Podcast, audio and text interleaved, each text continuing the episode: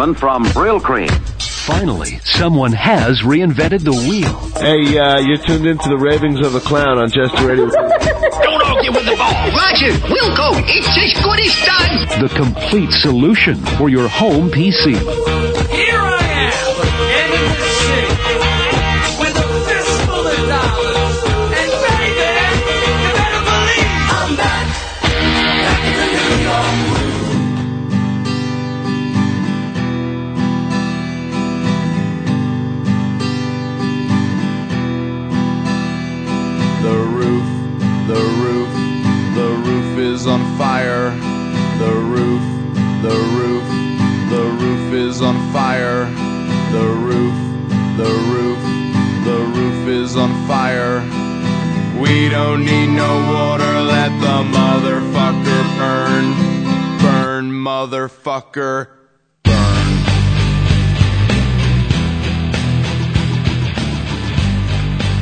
Bob, you can put down that fire extinguisher.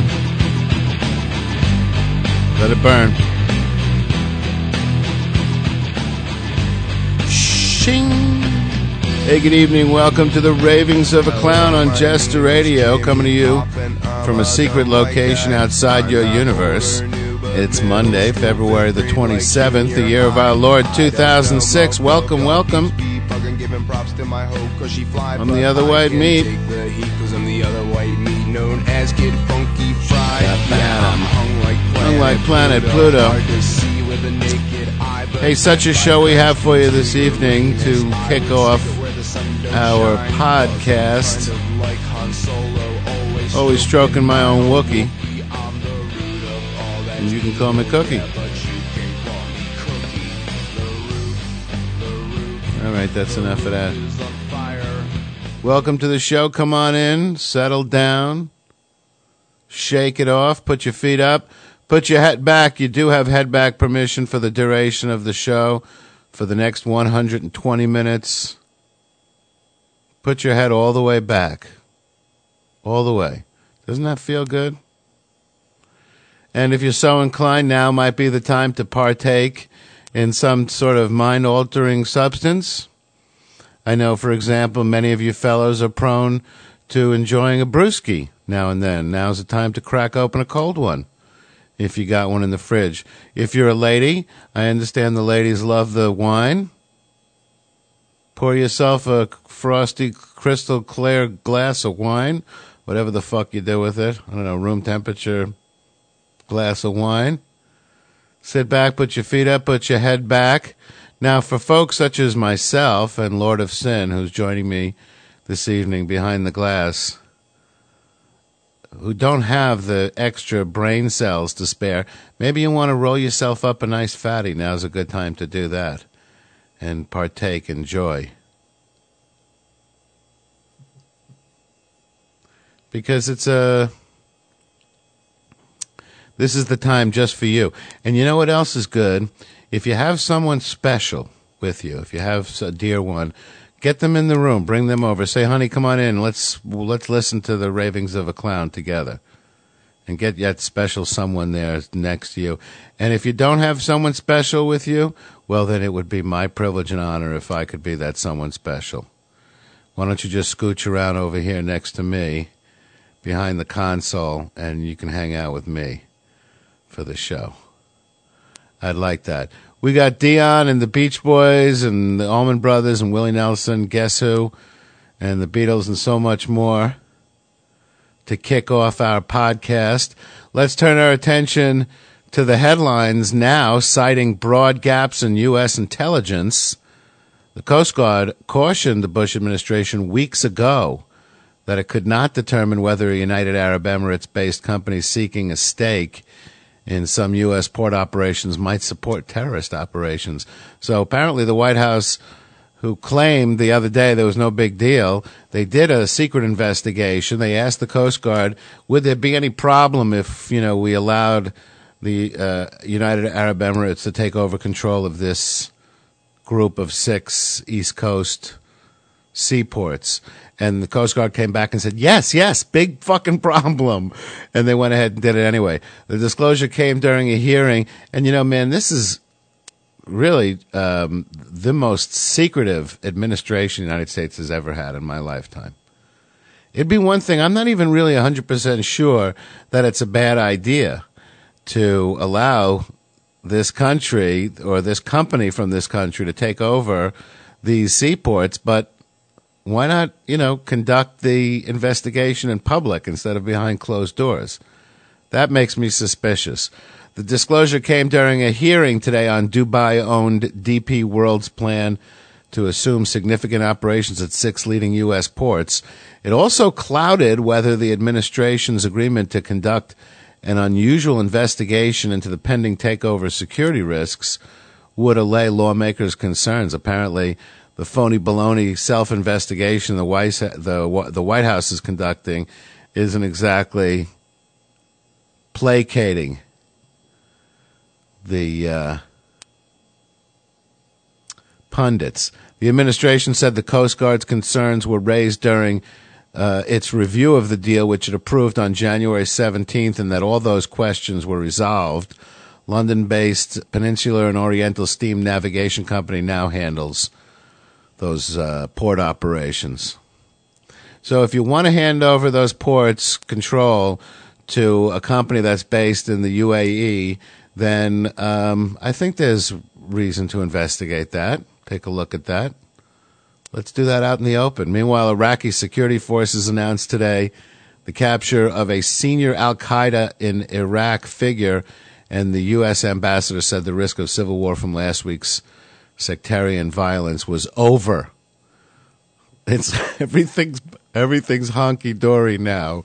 Since it's only it's only been like 72 hours ago they were blasting the fuck out of each other, but all that's behind us. Violence throughout the Iraq killed 36 people uh, on Monday as fierce fighting broke out between Iraqi commandos and insurgents southeast of the capital, but sectarian clashes have declined sharply since the bloodletting that followed the destruction of a revered Shiite shrine in Samarra, and Baghdad residents returned to their jobs after three days of government imposed curfew. How do these people make a living? They're out in the fucking streets all day, blasting each other to bits. No wonder they're so fucking poor. But every fucking house has an AK 47. They got the money for that. The Iraqi interior minister believes that the kidnapped American journalist Jill Carroll remains alive. His office said uh, today, one day after the deadline set by her captors, that they were going to cack her. In an interview with ABC, the interior minister, Bayan Jabbar, said he knew who abducted the 28 year old freelance reporter, of the Christian Science Monitor, on January 7th. We know his name and address. We're following up on him as well as Americans. The Americans, Jabbar told ABC, I think she's still alive. If this guy knows where these people live, let's just fucking nail him to a, a, a board and fucking whack him with a rock until he spits it out. Just fucking, man, just good old fashioned, you know, hook up a car battery, his testicles, man. He'll be singing like a pigeon. U.S. Ambassador Zalmay Khalilzad told Fox TV that he heard the same news from Jabbar. He said that uh, based on the information that he has, she's still alive. We're doing all we can to help bring about uh, a release, and we'll and we'll persist with that. But the minister announced today that he's optimistic about her release. So we got our fingers crossed. Another one of these stupid bitches. I mean, this one, uh, you know, I think uh, um, a lot less uh, offensive than you know. A lot of these religious people get abducted, and I'm thinking, you know, like, why are you fucking people even over there gumming up the fucking works? Bad enough without you wacky people trouncing around, getting kidnapped, and scaring the bejeebers out of everybody. But this woman was a reporter. Obviously, you know, it's a dangerous place to go and report the news, but it's a noble profession, you got to admit. So, at least uh, I'm keeping my fingers crossed uh, that we get her back safe and sound. You're tuned into the ravings of a clown on Jester Radio. It's uh, Monday, February the 27th, the year of our Lord 2006. Alan Parsons Project kicks it off. You can't take it with you, but you can with Jester Radio's podcast. More on that coming up. Don't fuck with that dial. Leave it right where it is. It starts getting good right now.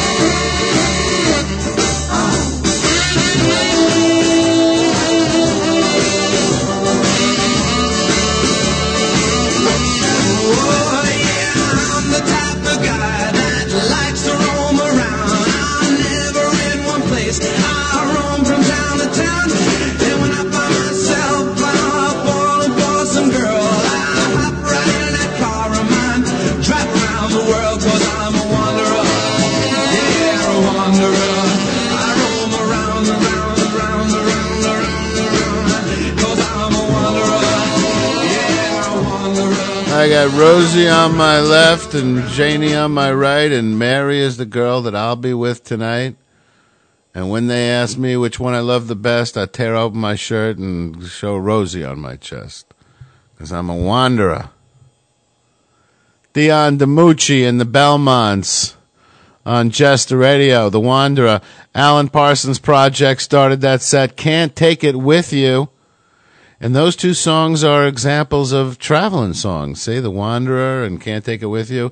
But in fact, now you can because starting very shortly, hopefully in the next day or two, you can uh, download Jester Radio's most recent show and uh, probably all the previous ones too at some point. We're going to get those in via podcasting.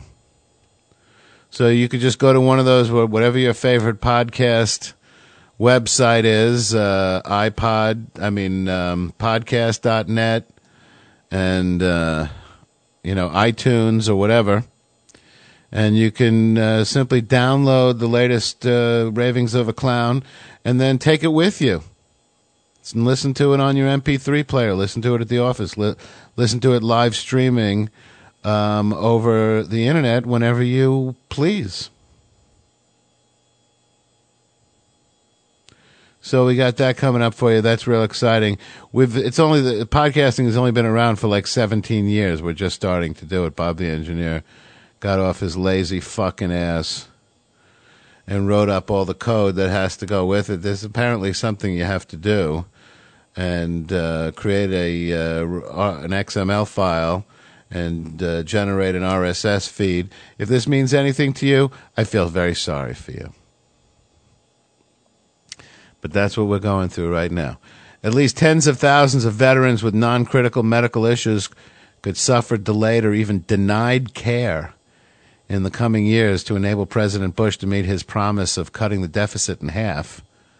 If the White House is serious about its proposed budget, after an increase for next year, the Bush budget would turn current trends on their head.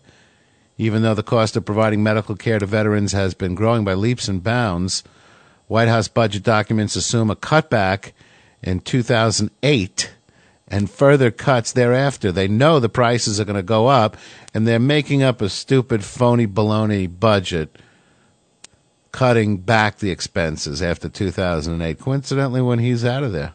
In fact, the proposed cuts are so draconian that it seems to some that the White House is simply making them up to make its long term deficit figures look better. More realistic numbers, however, would raise doubts as to whether Bush could keep his promise to wrestle the deficit under control by the time he leaves office. This, you'll recall, of course, is the party of smaller government, and they're always razzing the Democrats that they want to tax and spend. But of course, then these motherfuckers drag you into war, and what do they do? They tax and spend. It's just all going to one thing war. It's not going to fucking, you know, pansy ass uh, save the owls bullshit. But that shit costs just a fraction of what these guys are costing you. Sunshine and mild temperatures helped bring the crowds out today as New Orleans' first post Katrina Mardi Gras grew near. But sales of the beignets were down this year at Cafe du Monde, where the manager noticed that a stroll down Bourbon Street is a lot easier now than it was this time last year. Right now, you can walk down the middle of Bourbon Street. Before, it was so crowded, it was almost as an adventure trying to get across, said Scott Escara, who noted the sales of the little French pastries were down about 25%. 25%, that's not bad. Sales are only down by a quarter. I'd say it's a fucking miracle. New Orleans' annual pre Lenten celebration of Mardi Gras, Fat Tuesday, and the days leading up to it is one of the tourist reliant city's major tourism events. Of course, everybody that knows about Mardi Gras, has been to Mardi Gras, or heard about Mardi Gras, or ever seen a what are those things called? The wild, wet and wild videos. You know what I'm talking about. Knows that the Mardi Gras, of course, is the time for showing you your tits. When my friend Bruce went to Tulane University back in '81, he sent me pictures. He sent me beads in an in an envelope, and in it was pictures he took of chicks pulling their shirts up. I th- I thought it was he was fucking sending me mail from Sodom and Gomorrah. I couldn't fucking believe my eyeballs. He would put in like 10 or 20 pictures of chicks pulling their shirts up, and they had all kinds of funky makeup on, and some of them had painted up their tits and shit. So that's what Mardi Gras is. Mardi Gras is the, is the land of show me your tits. It's a very special time of year when guys actually get to see enough tits for one night. The backlog of unsold new homes reached a record level last month as sales slipped despite the warmest January in more than 100 years. The Commerce Department reported today that sales of new single family homes dropped by 5% to a seasonally adjusted annual rate of 1.233 million units last month.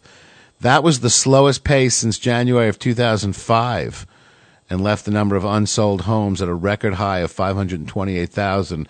Analysts viewed the new data as further evidence that the nation's red hot housing market, which hit record sales levels for five straight years, has definitely started to cool.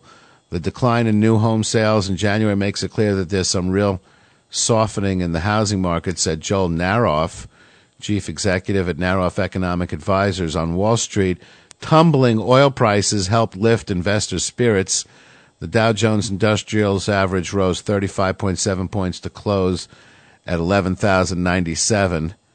The 5% decline was bigger than expected, dashing hopes that the milder than normal January would help to bolster demand. The warm weather has pushed the level of construction starts last month by 14.5%, the fastest rate in three decades. You're listening to the ravings of a clown on Jester Radio this Monday, February the 27th, the year of our Lord 2006. Beach Boys on JR.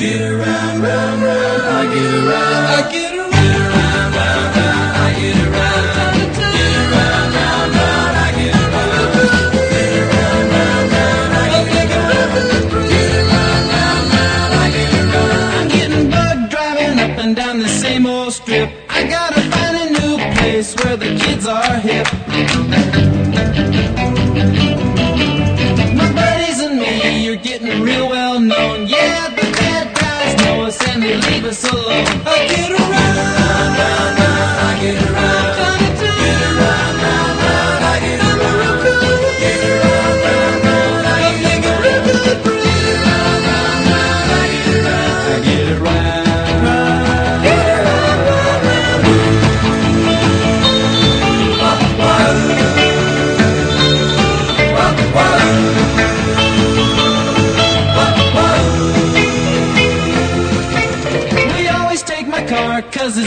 been beat, and we've never missed yet with the girls we meet.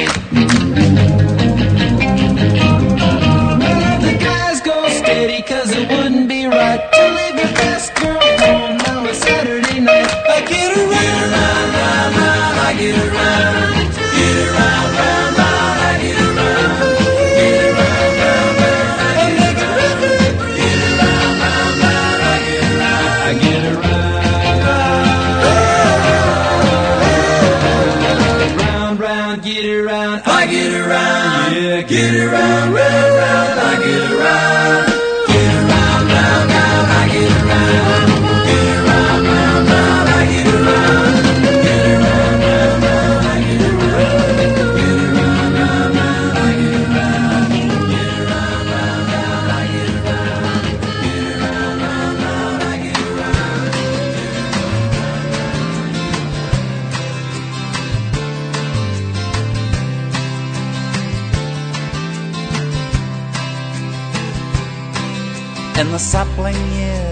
years of world in an English market town, I do believe we travelled in schoolboy blue, the cap upon the crown, books on knee, our faces pressed against the dusty railway carriage panes, as all our lives went rolling on the clicking wheels of trains.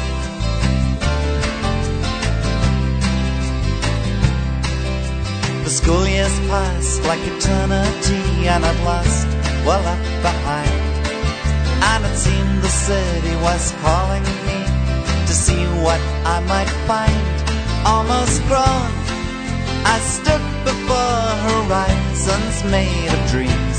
I think I stole a kiss or two while rolling on the clicking wheels of trains.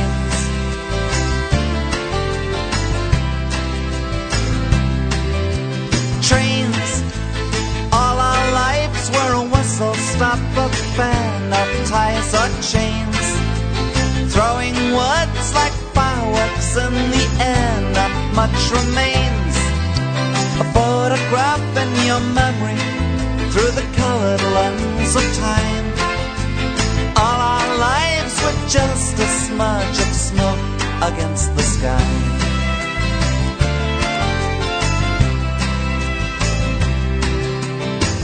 Rails spread far and wide through the 19th century. Some straight and true, some serpentine from the cities to the sea and out of sight.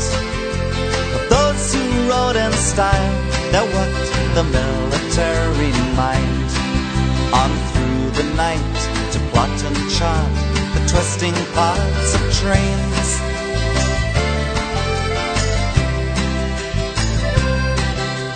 Day they buried Jean Jaurès, World War One broke free. Like an angry river, overflowing its banks impatiently, while mile on mile, the soldiers filled the railway stations, arteries and veins. I see them now go laughing on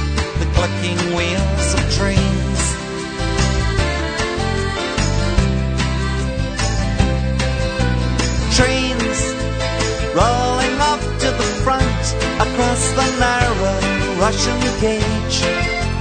Weeks turn into months and the enthusiasm wanes. Sacrifices in seas of mud and still you don't know why. All their lives are just a puff of smoke against the sky.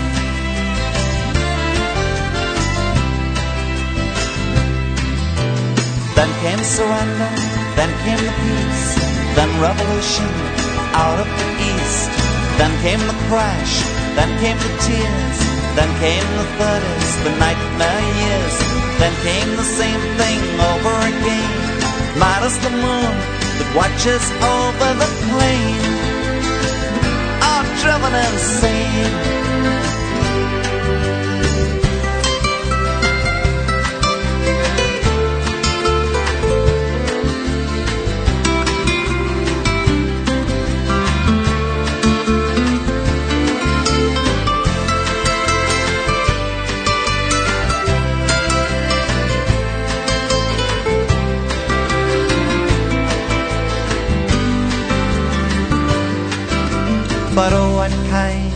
Kind of trains that I never saw before.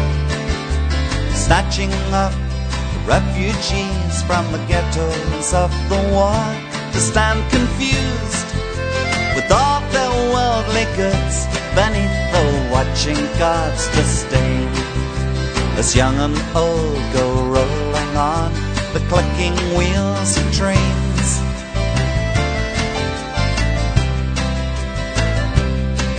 And the driver only does this job with vodka in his coat. And he turns around and he makes a sign with his hand across his throat. For days on end, through sun and snow, the destination still remains the same. For those who ride with death above the clicking wheels of. Trains,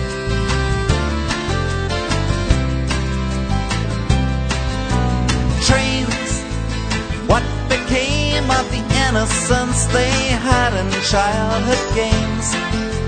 Painted red or blue when I was young, they all had names. Who'll remember the ones who only rode in them to die? All their lives are just a smudge of smoke against the sky.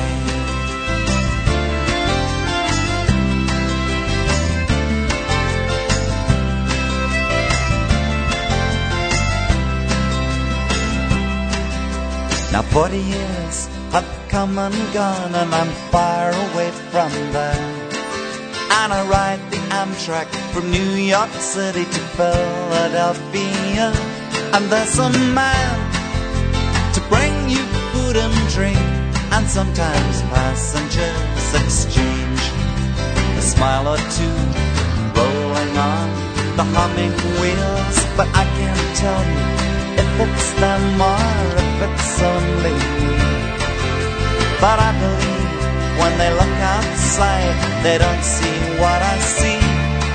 Over there, beyond the trees, it seems that I can just make out the stain. Fields of Poland calling out to all the passing trains.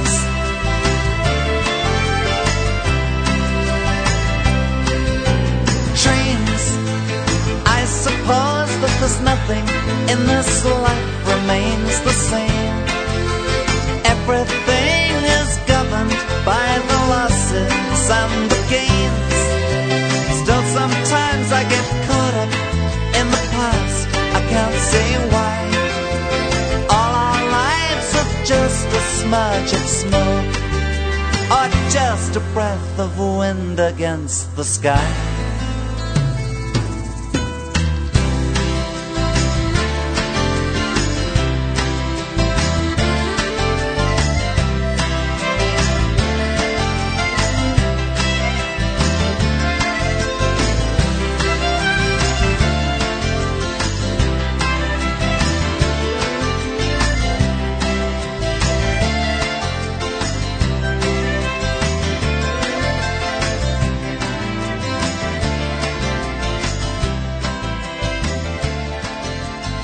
Al Stewart on Jester Radio.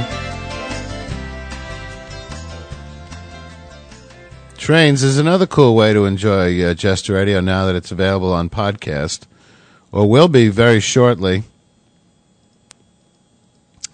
The uh, Beach Boys before that, I Get Around, and when you do, be sure to take along your MP3 player. Is this getting enough? Okay. All right, it's enough with the podcast. We have a podcast coming up. We're all very excited ara- about it around here. So uh, we're playing a lot of music about uh, all the cool things you could do while listening to Jester Radio. Leave it to the Dutch. By the way, you tuned into the Ravings of a Clown this Monday, February the 27th, the year of our Lord 2006. Hanging behind the glass with the Lord of Sin. Hanging inside the Jester Radio chat room with Espo and Sid the Neighbor, the world famous Sid the Neighbor, whose name is spoken in over 130 countries each and every day. Had a special afternoon show this afternoon. Too bad you missed it. So sorry. Sometimes when you tune in at 2 p.m. Eastern, it's a live show. Once in a blue moon. So I hope you caught it because it's gone for good, as they say. It was not recorded or anything. And so it's in the ether. The Martians will be listening to it next week. Leave it to the Dutch to help demonstrate the health benefits of chocolate. By the way, coming up next hour, we have um, trivia on Jester Radio. Stick around for that. Something very cool happens to you if you win. Study of older men in the Netherlands, known for its luscious chocolate, indicated those who ate the equivalent of one third of a chocolate bar every day had lower blood pressure and a reduced risk of death. Apparently, a lot of these people who ate chocolate simply didn't die ever. The researchers say, however, it's too early to conclude it was chocolate that led to better health. The men who ate more cocoa products could have shared other qualities that made them healthier. Experts also point out that eating too much chocolate can make you fat, which is a risk for both heart disease and high blood pressure. It's way too early to make recommendations about whether people should eat more cocoa or chocolate, said Brian Buijsse, a nutritionalist epidemiologist at Wageningen University in the Netherlands. so, if that alone doesn't impress you, it's the latest twist for the mega selling conspiracy thriller, The Da Vinci Code, a lawsuit against the book's publisher for breach of copyright that can taint the novel and delay the much anticipated movie version.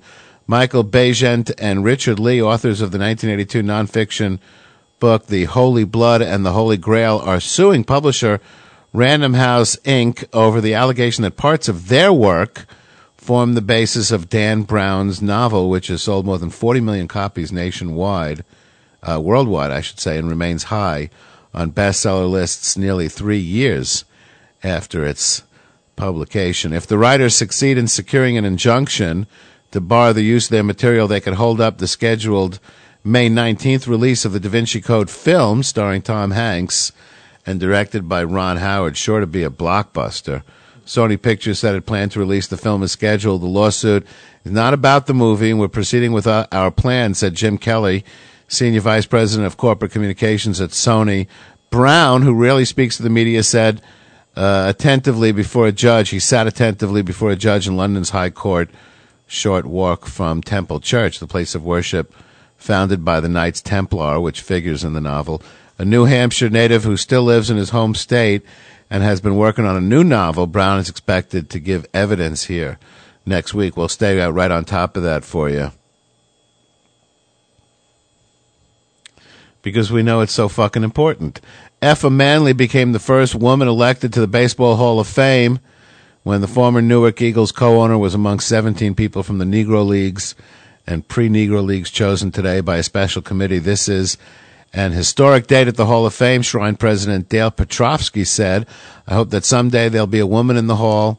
It's a pretty proud moment. The year's Hall class, 18, including former reliever Bruce Sutter, is by far the biggest in history, breaking the record of 11 back in 1946. There are now 278 Hall members.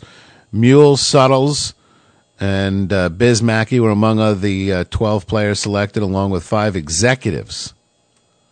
I always love it when they do that. They always slip in like a George Steinbrenner.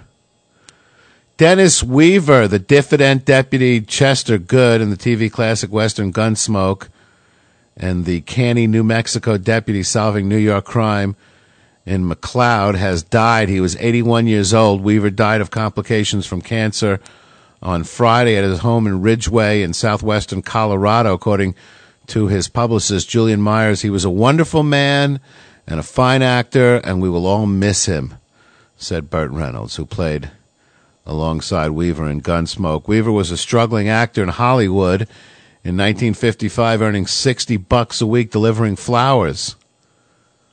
When he was offered 300 bucks a week for a role in a new CBS TV series Gunsmoke, after nine years as Chester, he played the uh, stiff-legged gate hobbling around. You may recall he was making 9,000 smackers a week.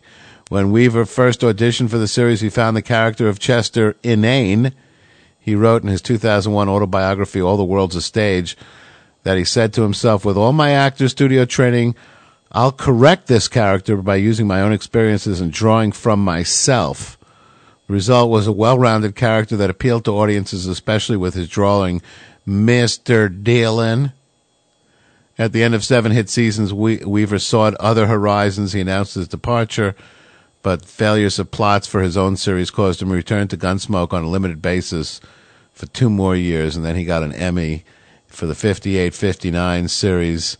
Dead at 81 years old. McCloud and uh, Chester Good, Dennis Weaver.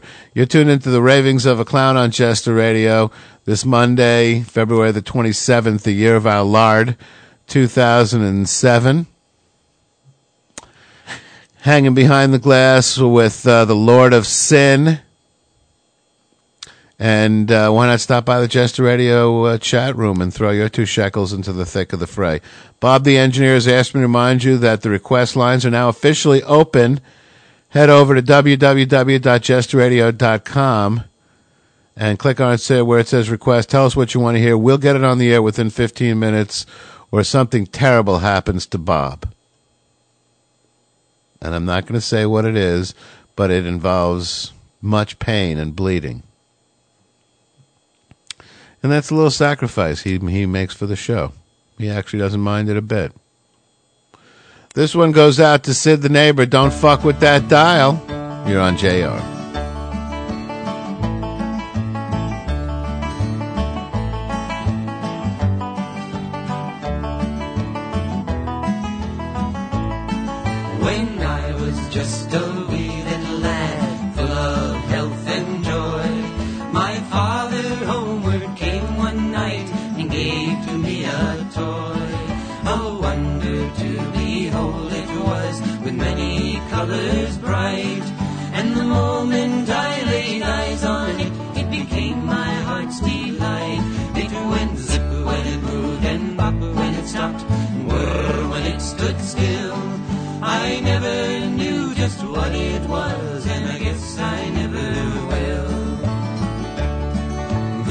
first time that I picked it up, I had a big surprise.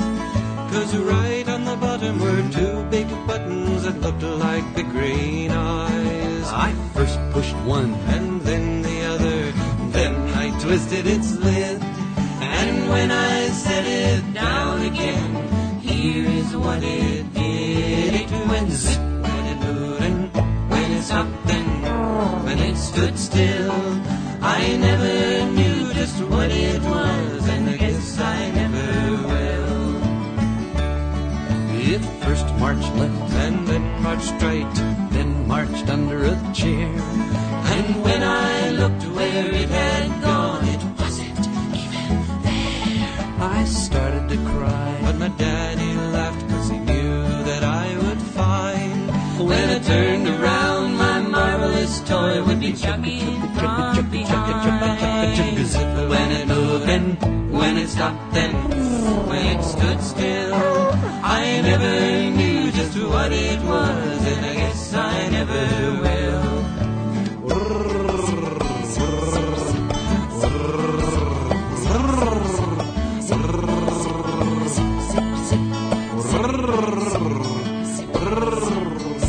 The years have gone by too quickly, it seems.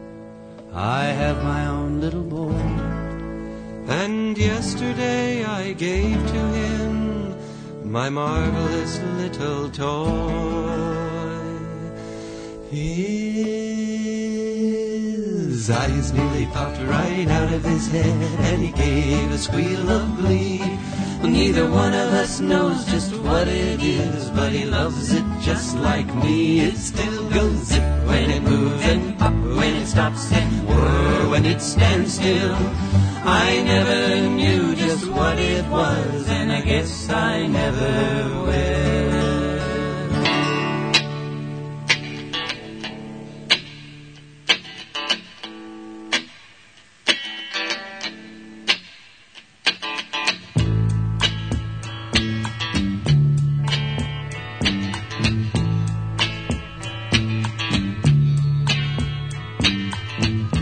When I look out my window, many sights to see. And when I look in my window, So many different people to be. that it's strange,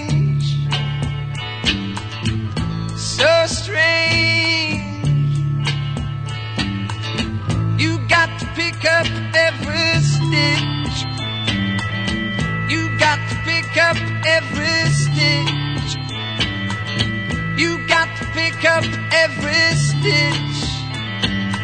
Mm, Must be the season of the witch. Must be the season of the witch,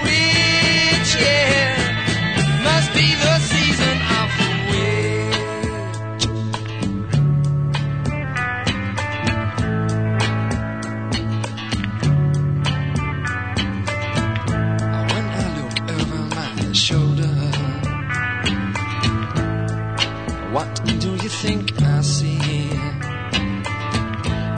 Summer cat looking over his shoulder at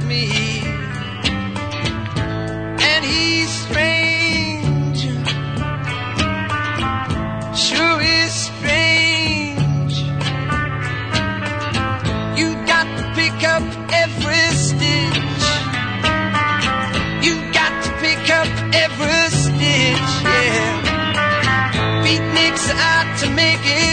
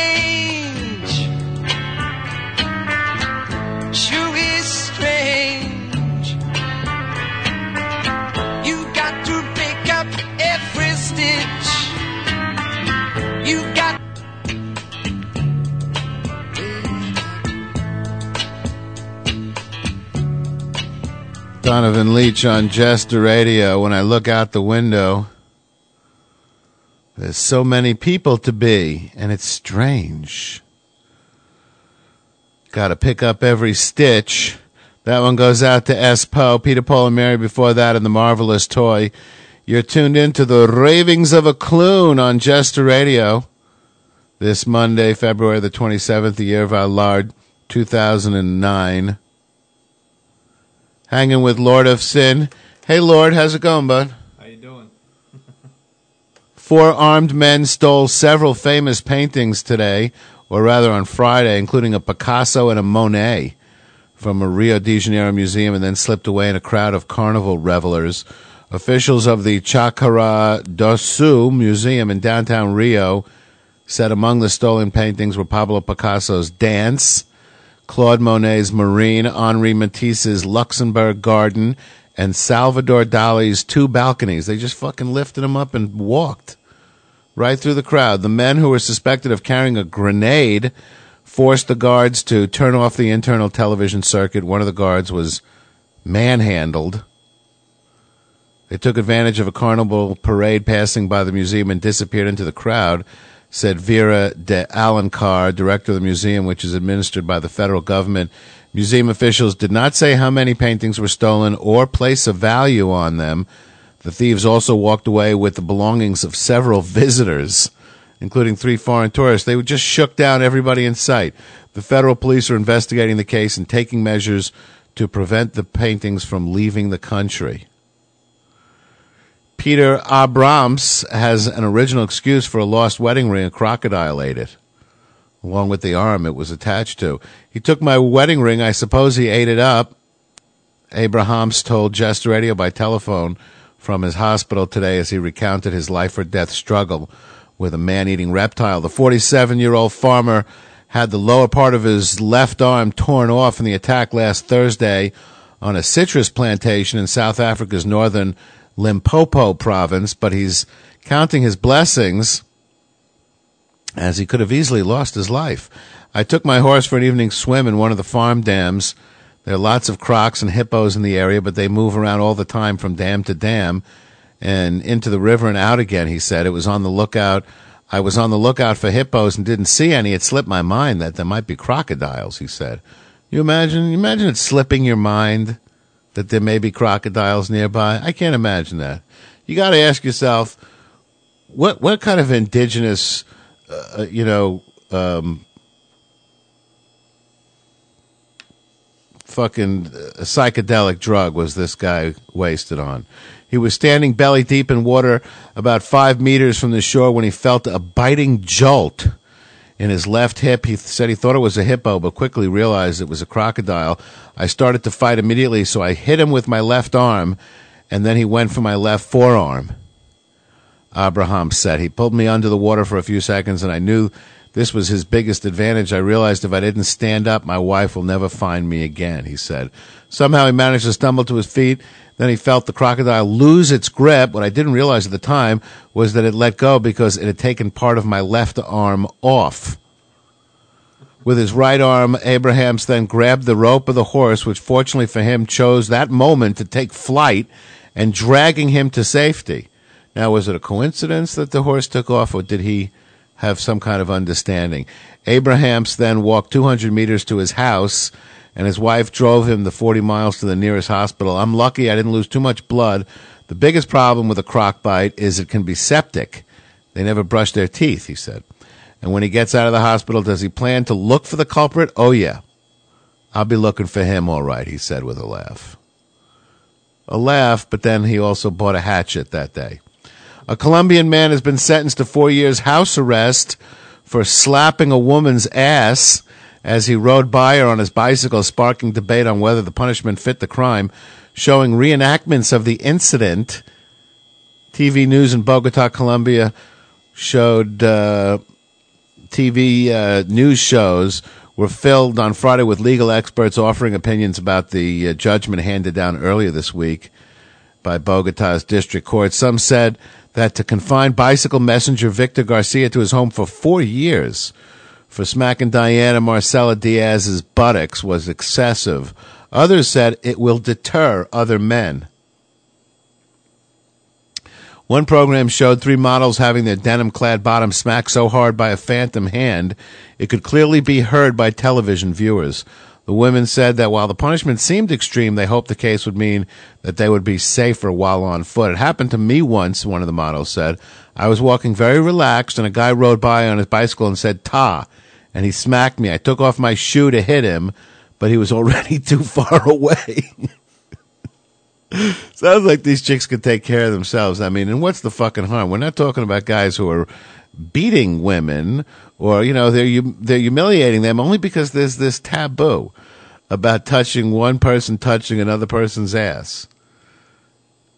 And you know the truth is, if it was the uh, if it was the opposite, chicks were riding by guys on bicycles and smacking them in the ass, they wouldn't be filing complaints. They wouldn't be sending people to jail. They would be forming fan clubs. Guys would be bragging about how many times they got smacked in the ass by one particular messenger or another. They wouldn't be suing nobody. They'd be they'd be going for the title. So it's really all about you know culture and mores and what people think is uh, acceptable, you know.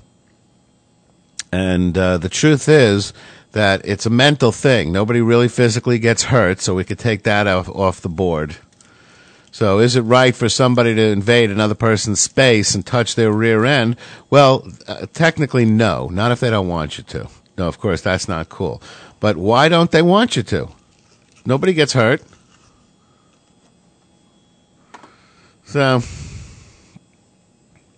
and you know what I say? It's because of God. The tale of a rambunctious puppy is proving its staying power in the dog eat dog world of U.S. bestsellers. With more than one million copies in print, Marley and Me, Li- Li- Life and Love, with the world's worst dog, has struck a chord with dog lovers who are laughing and crying over author John Grogan's account of his yellow Labrador retriever.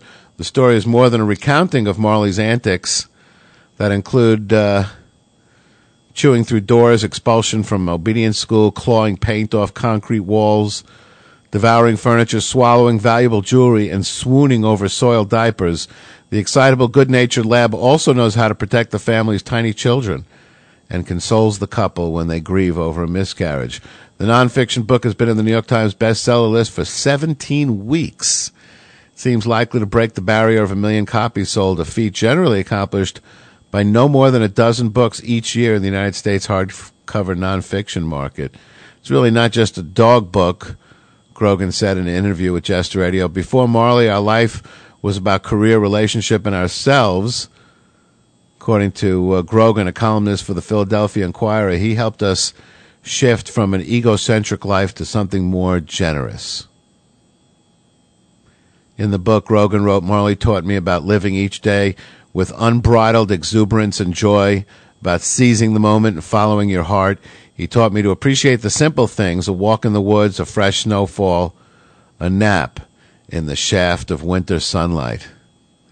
Dogs are good things, man. If you have any possibility of getting yourself one, you should run out and get yourself a doggy.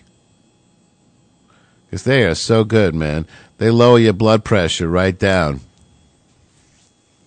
It's always so peaceful and cool to be with a dog, you know?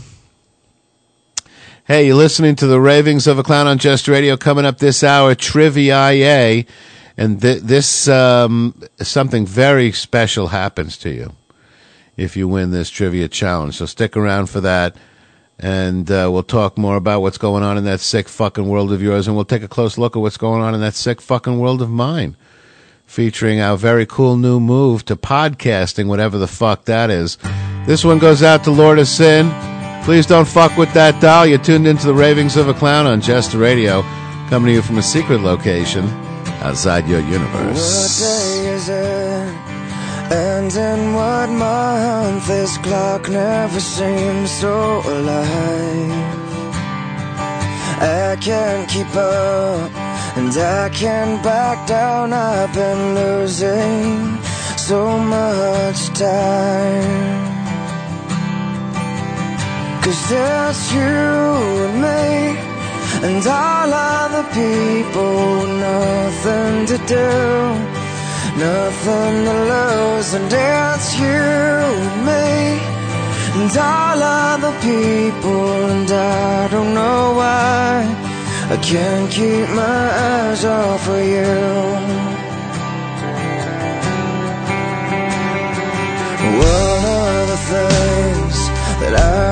Say just aren't coming out right. I'm tripping on words. You got my head spinning. I don't know where to go from here. Cause there's you and me and all other people. Nothing to do, nothing to prove. And you and me. And all other people And I don't know why. I can't keep my eyes off of you. Something about you now I can't quite figure out. Everything she does is beautiful. Everything she does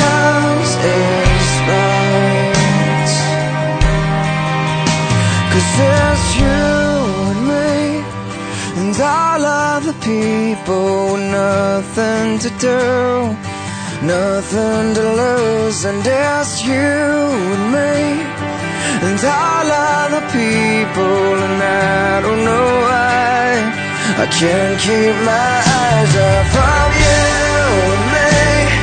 And all of the people. With nothing to do Nothing to prove you and me. And people And I don't know why. I can't keep my eyes off of you.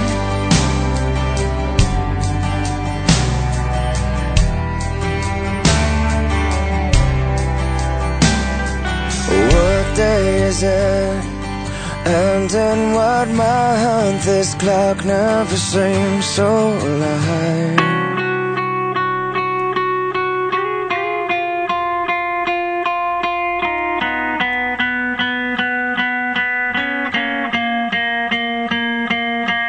Ice age heat wave can't complain If the world's at large, why should I remain?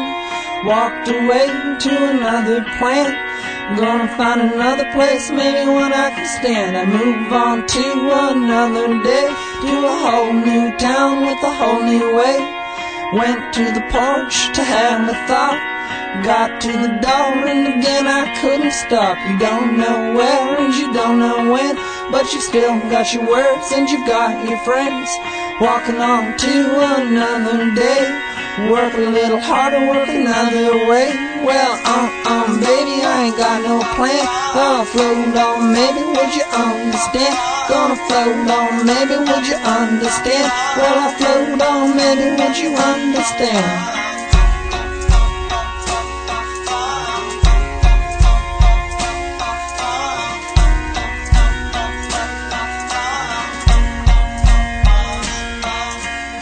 Days get shorter and the nights get cold. I like the autumn, but this place is getting old. I pack up my belongings and I head for the coast. It might not be a lot, but I feel like I'm making the most. The days get longer and the nights smell green. I guess it's not surprising, but it's spring and I should leave.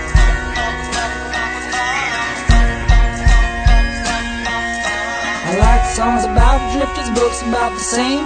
They both seem to make me feel a little less insane. Walked on off to another spot. I still haven't gotten anywhere that I want. Did I want love? Did I need to know? Why does it always feel like I'm caught in an undertow?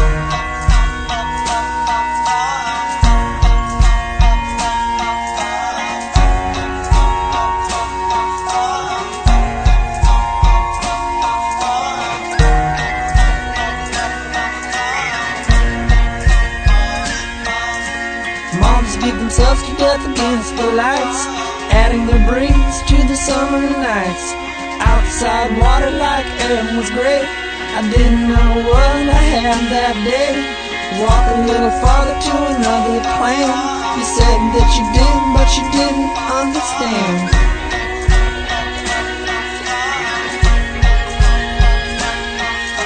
I know that starting over's not what life is about, but my thoughts were so loud I couldn't hear my mouth. My thoughts were so loud I couldn't hear my mouth. My thoughts were so loud.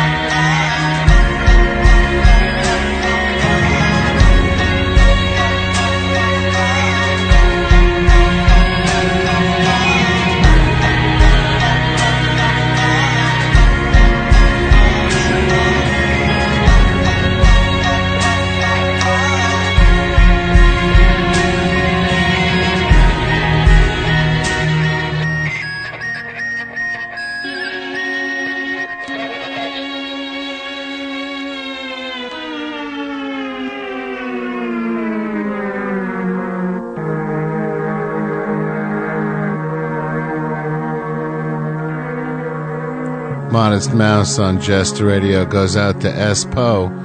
World at Large. Lifehouse before that for Lord of Sin, You and Me.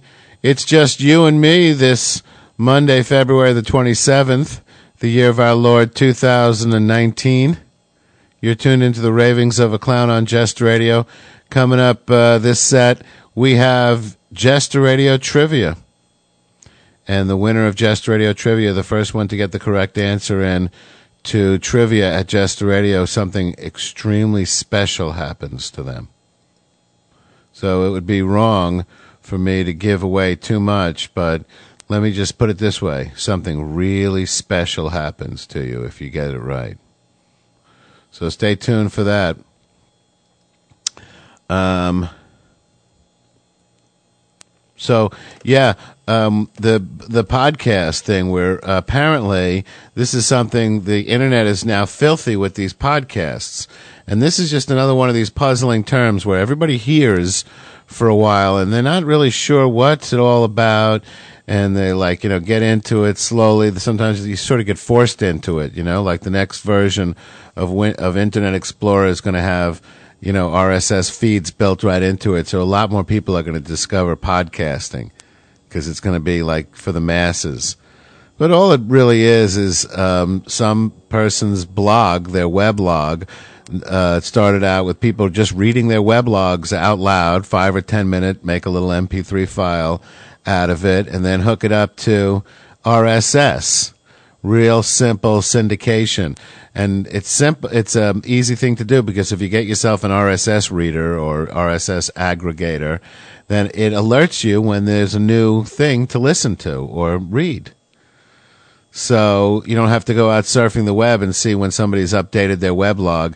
It comes to you, so to speak. And now the same thing has happened with uh, internet radio shows. You can download and take it with and listen to it on your MP3 player or your iPod when you're uh, on the way to the office or, you know, any time that works for you. So it's sort of like the TiVo of uh, internet radio.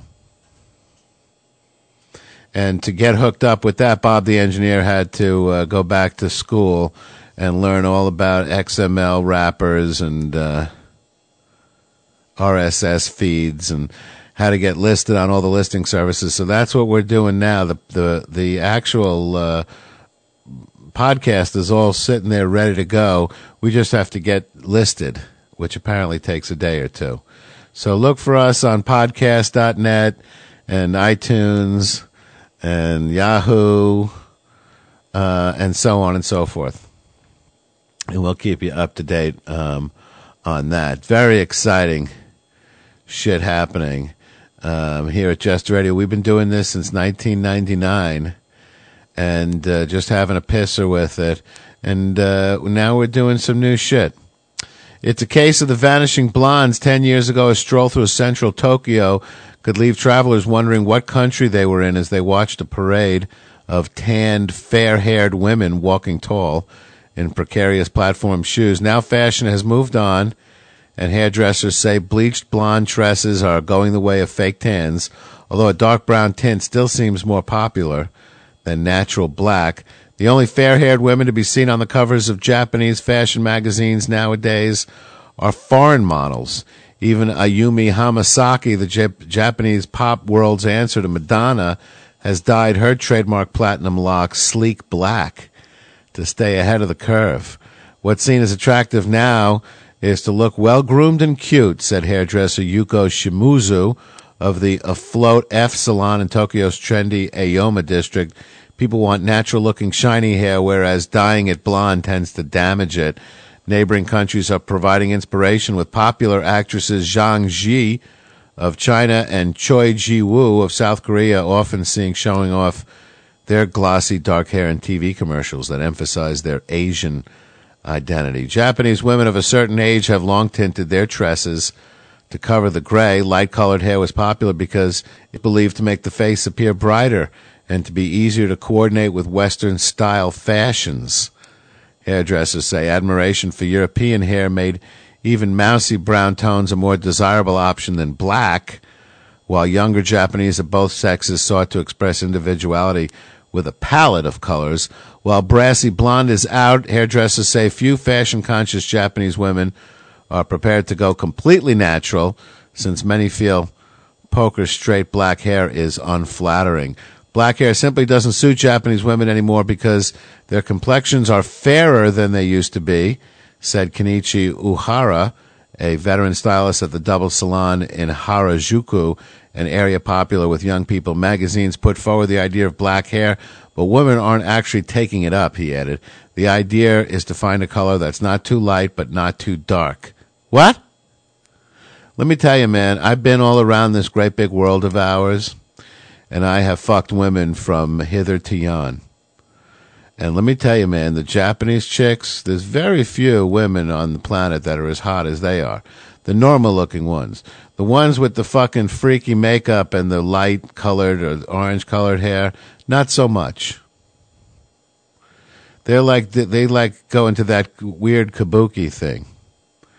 Uh, and they look very funky, but the uh, hot traditional geisha looking Jap broad, holy baby Moses. You know what I'm saying? So it's uh, it's too bad. A radical uh, environmental activist has been indicted by a federal grand jury for demonstrating how to build a firebomb in a speech just 15 hours after a fire that his group claimed responsibility for destroyed a large apartment complex being built nearby. How fucking stupid do you have to be? Rodney Adam, they just blow up a building and then 15 hours later he gives a speech on how to make a bomb, which coincidentally is just like the one that blew up the one yesterday. Rodney Adam Coronado, a 39 year old member of the Earth Liberation Front, was indicted on a charge of giving instructions on how to build a destructive device, which carries a maximum sentence of 20 years in federal prison. The indictment was unsealed on Wednesday. The law under which he was charged has been used just four other times since it was enacted in 1997, according to Assistant U.S. Attorney Shane Harrigan. The law makes it illegal to tell others how to build destructive devices with the intent of having them commit crimes. In the speech, Coronado mentioned the fire had just occurred. Harrigan said, We have to prove his intent was to have others go out and commit arson. No one's being charged in the August 1st, 2003 early morning fire that did about $50 million in damage to the complex being built in University Town Center, a high tech and business center near the University of California, San Diego. Authorities say the case is still under investigation. The Earth Liberation Front took responsibility for the fire, leaving a banner at the site and sending email to a local newspaper. Coronado has uh, told reporters that he showed uh, how to build a firebomb, which he used to destroy an animal testing facility in Michigan in 1992. He served four years in prison for that arson. He's in federal custody in Tucson, Arizona, awaiting sentencing after being convicted of going into a public recreation area to disrupt efforts to trap and move mountain lions there. He's just a fucking wacko. Three people who attended Coronado's speech. He just injects himself in every fucking just one weirdo scene after another. Three people who attended Coronado's speech were jailed for refusing to testify before the grand jury about the content of the speech. All have been released. This is one of these guys who apparently has a very sick kind of innate kind of sick anger. Something probably happened. His father probably raped him up the ass repeatedly or something as a small child. And he grew up with this rage, this silent rage, and he's just been looking his whole life for different reasons to go blow shit up. Those sons of bitches want to move lions from the left to the right. Fuck them. Isn't there a bomb for that? Okay. It's uh, time for Jester Radio Trivia. Yeah, be the first person to get the correct answer. Email it into uh, something at something. They probably won't get it from that. It's um, thank you, Robert. Trivia at jesterradio.com. And something very special will happen to you. Here you go. Now, uh, Jan and Dean, you remember them, right? They did Dead Man's Curve. Well, one of their very first records was a song called Linda, which was written in 1944 by Jack Lawrence about a friend of his two year old daughter who was named Linda. Now, the question to you is what was Linda's last name? Linda's last name, the one that uh, Jack Lawrence wrote that song in 1944 about, and Jan and Dean did. Okay, be the first one to get that into uh, trivia at jesterradio.com. Something really cool happens to you. Guess who? on Jester Radio. Please don't fuck with that dial. It starts getting good right now.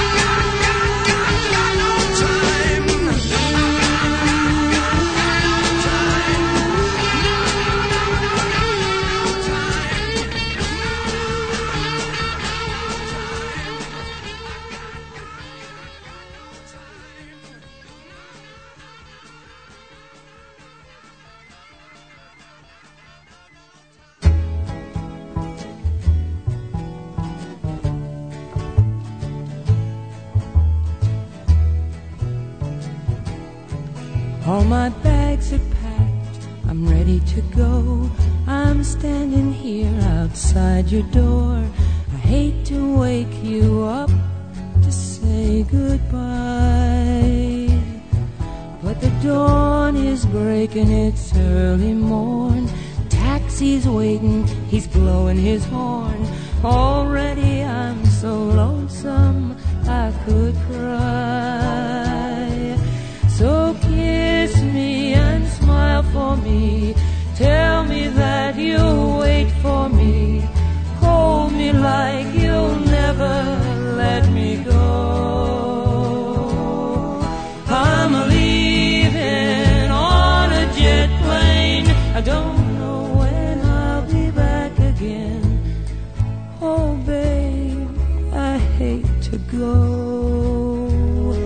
There's so many times I've let you down, so many times I've played around.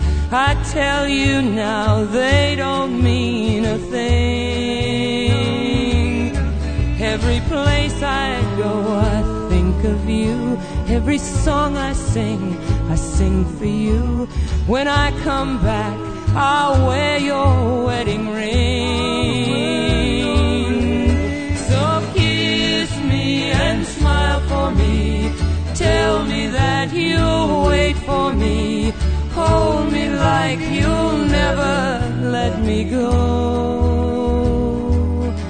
I'm a leaving on a jet plane. I don't know when I'll be back again. Oh, babe, I hate to go. Now the time has come to leave you one more time. Let me kiss you, then close your eyes. I'll be on my way. Dream about the days to come when I won't have to leave alone.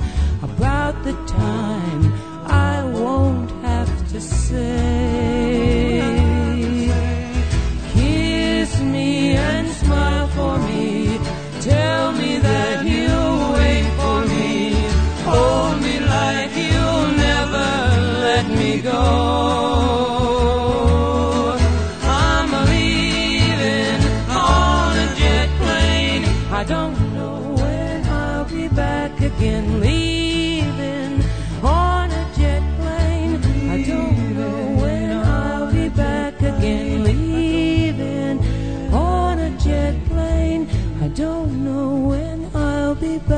again.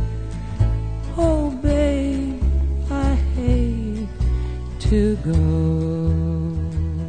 PP&M on Jester Radio. Leaving on a jet plane. John Denver's uh, breakthrough hit. And another great place to listen to the Jester Radio podcast if you happen to be traveling. Guess who before that? No time, what? No time to sit in front of your computer and listen to the ravings of a clown? Well, now you could take with. Uh, the this evening's uh, jester trivia question is: What was uh, Linda's last name?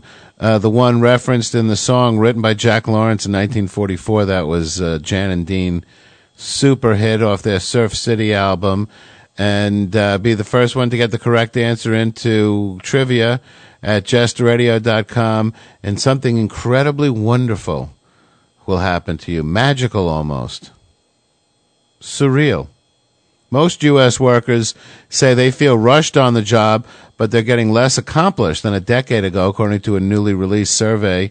Workers completed two thirds of their work in an average day last year, down from about three quarters in a 1994 study, according to research conducted by Day-Timers, the East Texas, uh, Pennsylvania based maker of organizational products. The biggest culprit is the technology that was supposed to make work quicker and easier, experts say. Technology has sped everything up, and by speeding everything up, it slowed everything down. Paradoxically, said John Challenger, chief executive of Chicago based outplacement consultants Challenger Gray and Christmas. We never concentrate on one task anymore. You take a little chip out of it and then you're on to the next thing, Challenger said. It's harder to feel like you're accomplishing something. Unlike a decade ago, U.S. workers were bombarded with email, computer messages, cell phone calls, voicemails, and the like. The average time spent on a computer at work was almost 16 hours a week last year compared with nine and a half hours a decade ago, according to Day-Timer research released this week. Workers typically get 46 emails a day, nearly half of which are crap. 60% of workers say they always or frequently feel rushed, but those who feel extremely or very productive drop to 51% from 83% in 1994. This is really just a survey of how productive people feel, not really how productive they are. Because I don't know if those are necessarily the same. A woman who tripped and fell over letters, packages, and periodicals left on her front porch can sue. The U.S. Postal Service for damages, the Supreme Court ruled on Wednesday. The 7 to 1 ruling was a victory for Barbara Dolan, who said she suffered wrist and back injuries when she fell in 2001 in front of her Glendale, Pennsylvania home. She said postal employee, employees acted negligently by leaving the mail on her porch. It was negligent for them to deliver the mail to her porch. No further details were available on the circumstances of her fall. The justices said a U.S. appeals court has been wrong to dismiss the lawsuit on the grounds that federal law provided immunity to the Postal Service over lawsuits claiming negligent mail service or delivery. Of course, they're scared shitless because they deliver 660 pieces of mail a day. And, uh, you know, their lawyers are fucking going ape shit. If people start suing them because you left a letter on the porch and you tripped over it, they're going to be in some serious shit. Justice Clarence Thomas dissented from the ruling. You're gonna, we're gonna stay on top of that one. You're tuned into the ravings of a clown on Just Radio. It's Monday, February the 27th, the year of our Lord 2003. And we're all psyched about uh, getting our new podcast launched. Pretty soon you'll be able to download and listen to uh, our show on your portable MP3 player, or you could listen to it online any time of the day or night if you miss it. And how cool is that? It's a special day here at Jest Radio. In fact, it's a beautiful day. You too? On Jest Radio. Is a bloom, shoots up through the stony ground. There's no room, no space to rent in this town. You're out of luck. And the reason that you had to care, the traffic is stuck.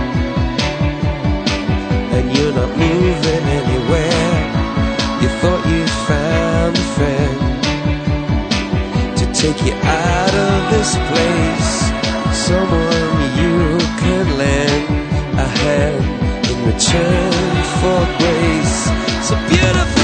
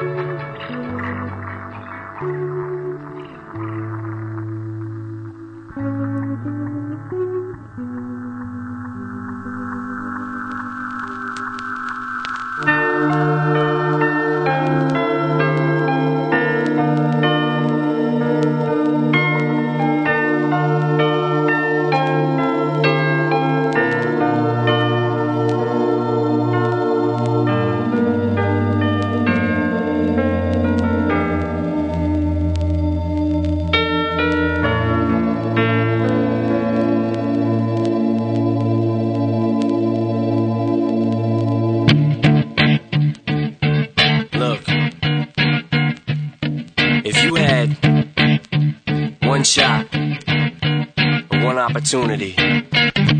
To seize everything you ever wanted in one moment. Did you capture let it slip Yo. His palms are sweaty, knees weak, arms are heavy. There's vomit on his sweater already. Mom's spaghetti, he's nervous, but on the surface he looks calm and ready to drop bombs.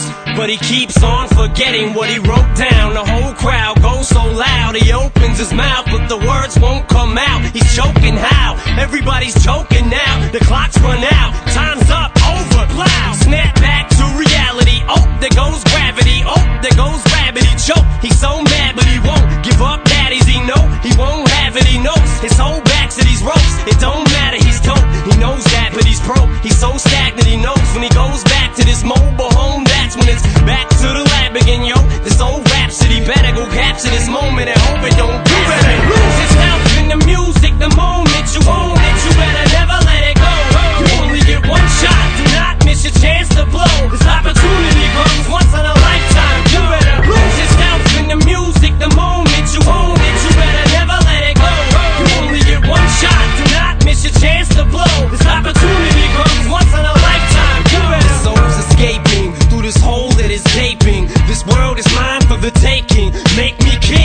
we move toward a new world order. A normal life is boring, but superstar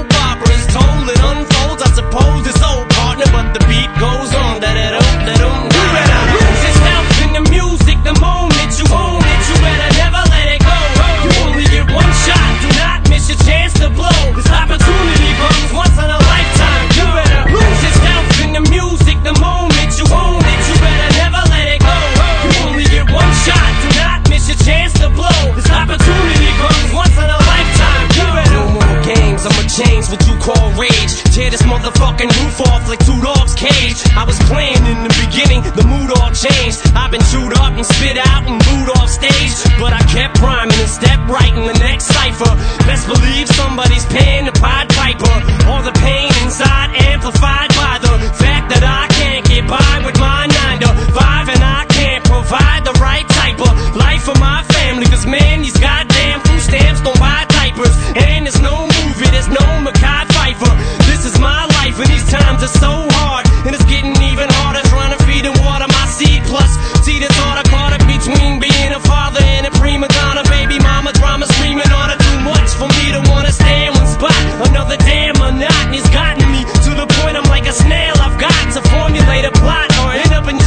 shot to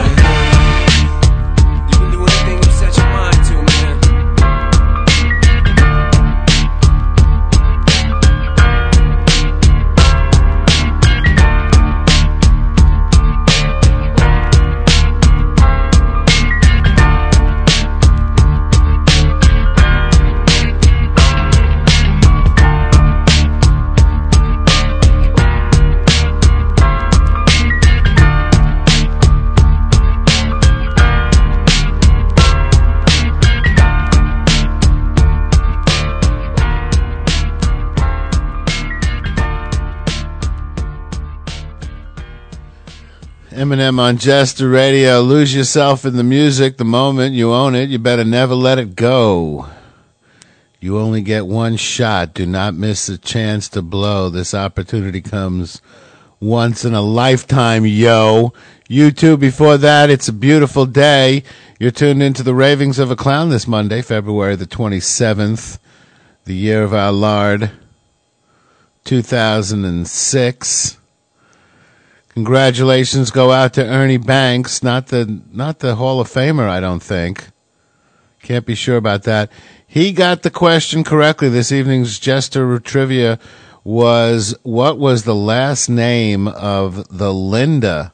She was two years old at the time that Jack Lawrence wrote a song about her in 1944.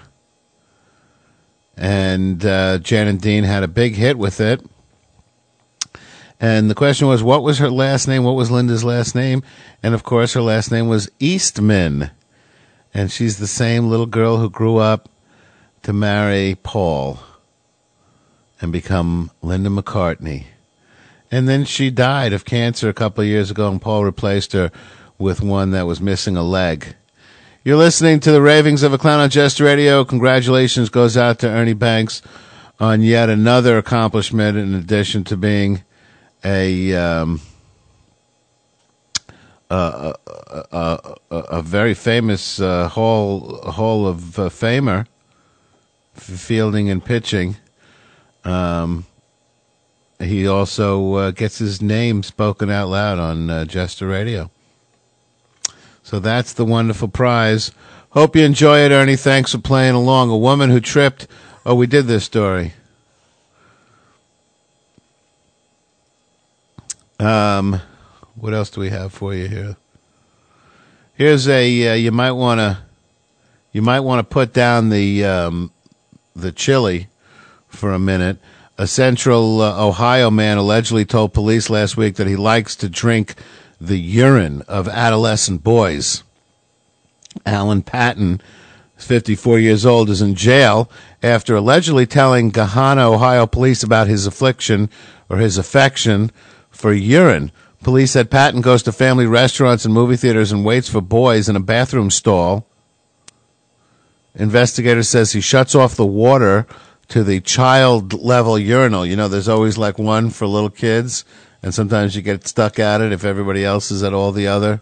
So he may accidentally be drinking some big people's urine once in a while. But mostly he gets the little kid. He takes, he turns off the water and he puts the a cup in the bottom of the little kitty urinal, and then he goes back and retrieves the cup and drinks the urine. According to Det- Detective Ron Fithen, Patton allegedly told police that he leaves the stall after a child leaves. He lays in wait. Fithen inter- interviewed Patton after he was arrested while leaving a movie theater last week. Somebody noticed he was seeing an awful lot of Disney movies. Listening to him to describe it, it's like listening to a crack or cocaine addict. He's addicted to children's urine, Fithen said. According to police, Patton said he's been drinking urine for years. Sometimes he mix it with uh, with um, like Sunny D. He told us he's been doing it for over 40 years since he was seven years old. Something's t- totally broken in this poor man. He's cracked straight down the middle, this guy. I don't know if we'll ever be able to bring him back. Police said Patton told them it makes him sick, but that it's almost spiritual to him. He allegedly added, I like it because it makes me closer to them, like I'm drinking their youth. By the way, take a look at this guy. He's 54. He looks like he's 94. So he's not drinking their youth. He's making himself sick after 40 years of drinking piss. By the way, the shit that comes out of you in your piss, it's toxins. That's why the body is getting rid of it. It's not good for you. Police said Patton told them it makes him sick. New Albany, Ohio father played a role in Patton's arrest. He told someone in a movie theater that Patton was staring at his son in the bathroom. And the theater employee then called the police officials, said Patton is a registered sexual predator who was convicted of rape 13 years ago. Police believe Patton has been collecting and drinking urine in cities around central Ohio, including Hilliard, Westerville, Dublin, Worthington, and Gahanna.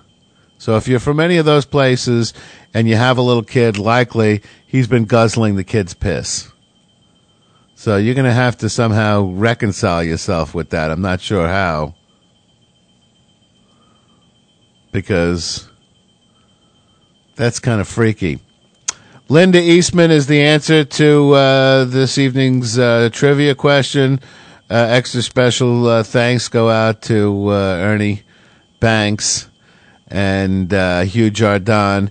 You're listening to the Ravings of a Clown on Jester Radio this Monday, February the 27th, the year of our Lord, 2006. You can see the morning, but I can see the light. You understand what I'm saying? No? All right, well, listen to Bachman Turner Overdrive and maybe you'll get it. Don't fuck with that dial. You're on Jester Radio.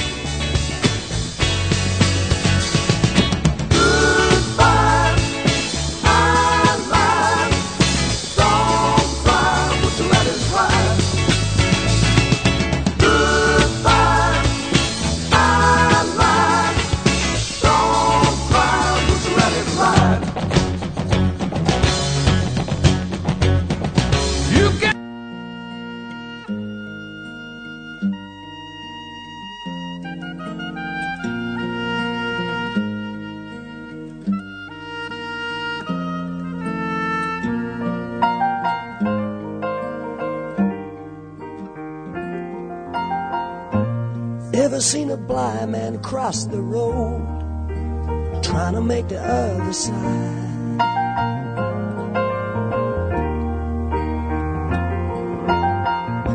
Ever seen a young girl growing old, trying to make herself a bride?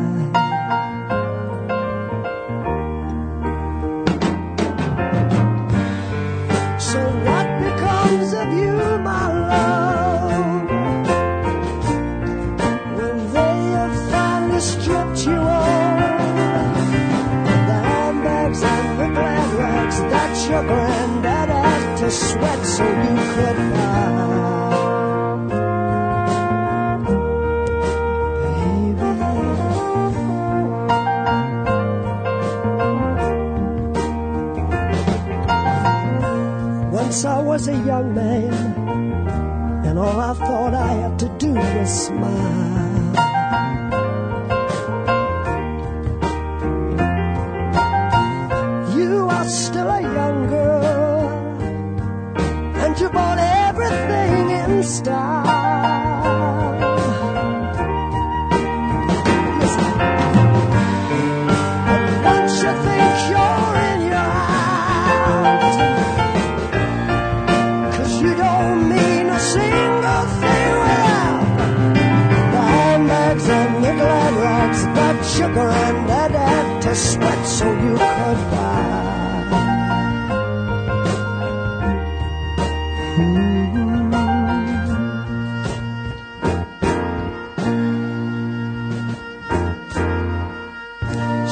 Song of sixpence for your sake and take a bottle full of rye.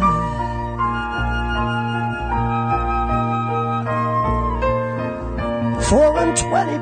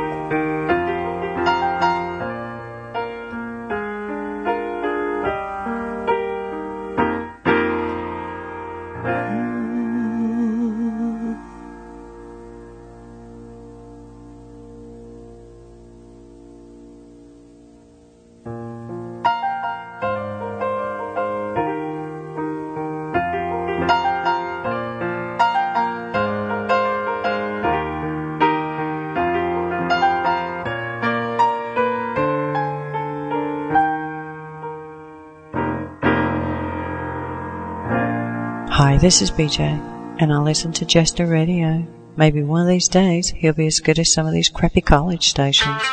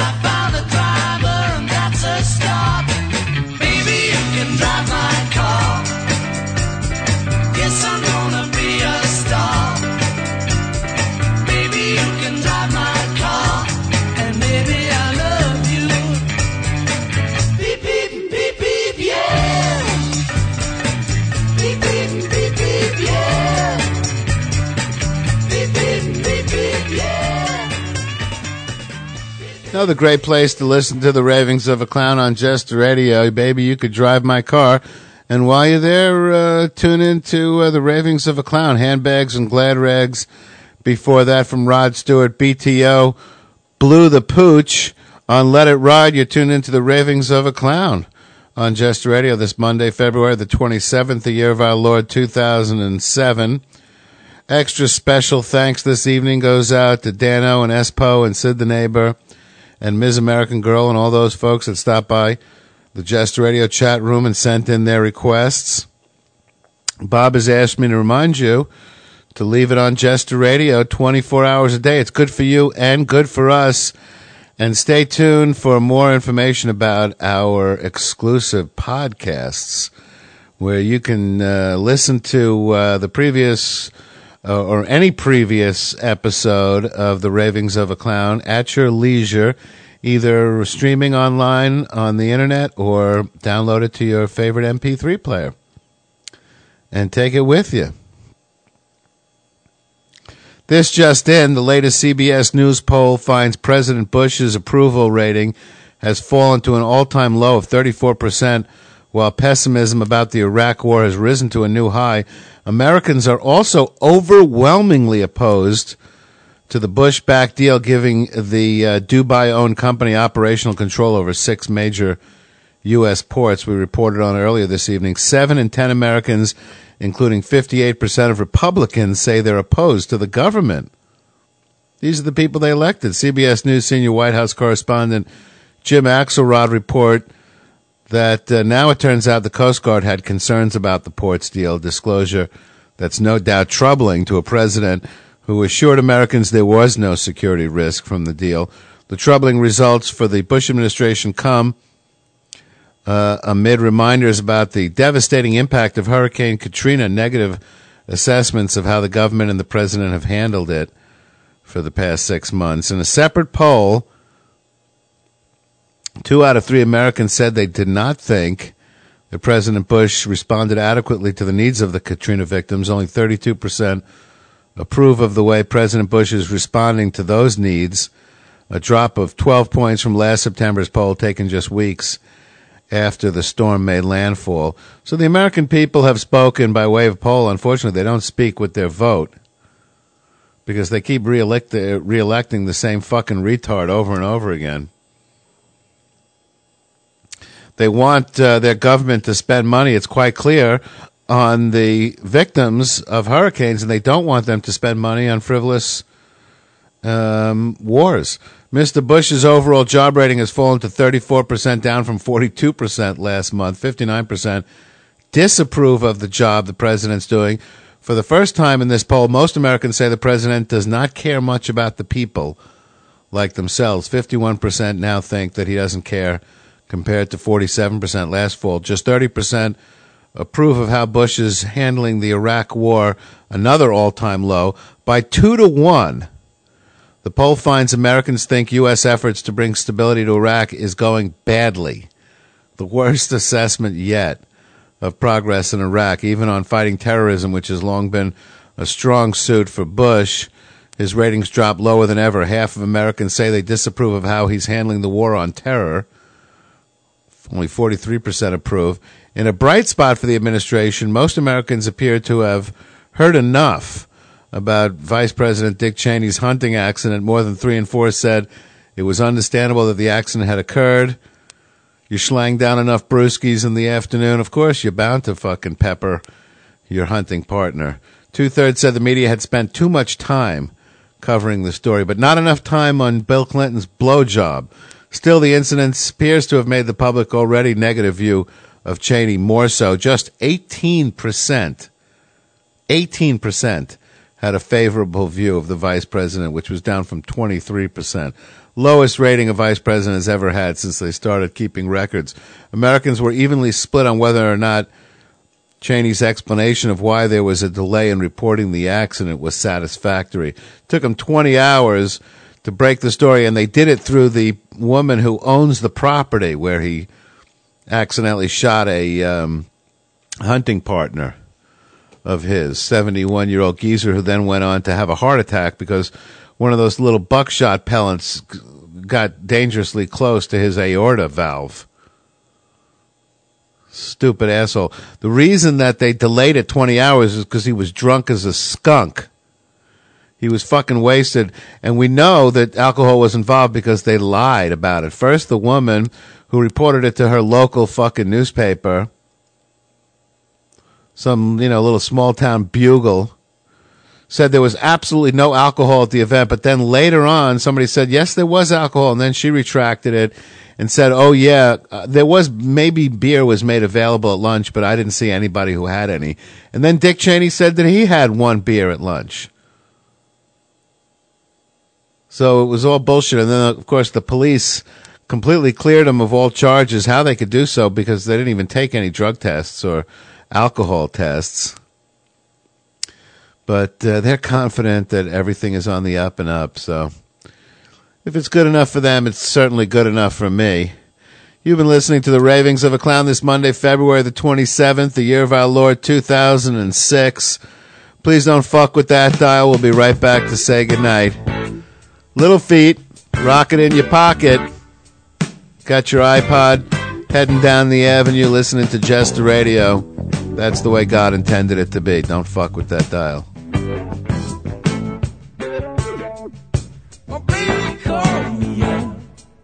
baby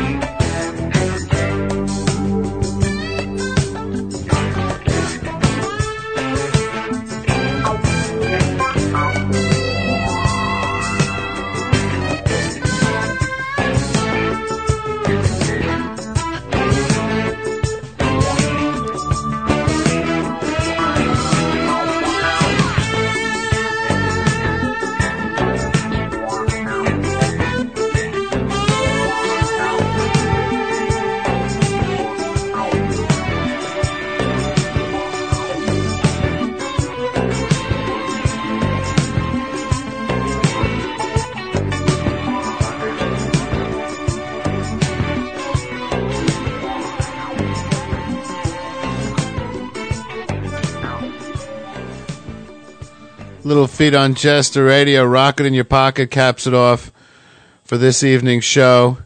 Shout outs go out to all our intrepid listeners in the United States, Canada, Germany, United Kingdom, Australia, Japan, China's People's Republic of, Saudi Arabia, even those guys that we lampoon all the time. They're tuning in. They got the fucking uh, balls to take a joke. South Africa, Antigua, and Barbuda, the Slovak republics, Sweden, and uh, to all those tuned in from elsewhere around the world, extra special thanks go out to each and every one of you. Remember, please be impeccable with your words. Speak with integrity. Say only what you mean. Don't take anything personally.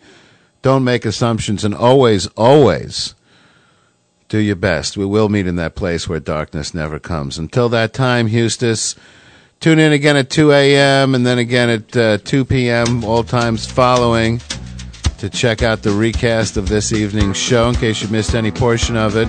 You know I love you, which is why I miss you already. Just can't wait to get on the road again. Good night. I'll see you tomorrow. The life I love is making music with my friends. And I can't wait to get on the road again. On the road again. Places that I've never been. Seeing things that I may never see again. I can't wait to get on the road again. On the road again. Like a band of gypsies, we go down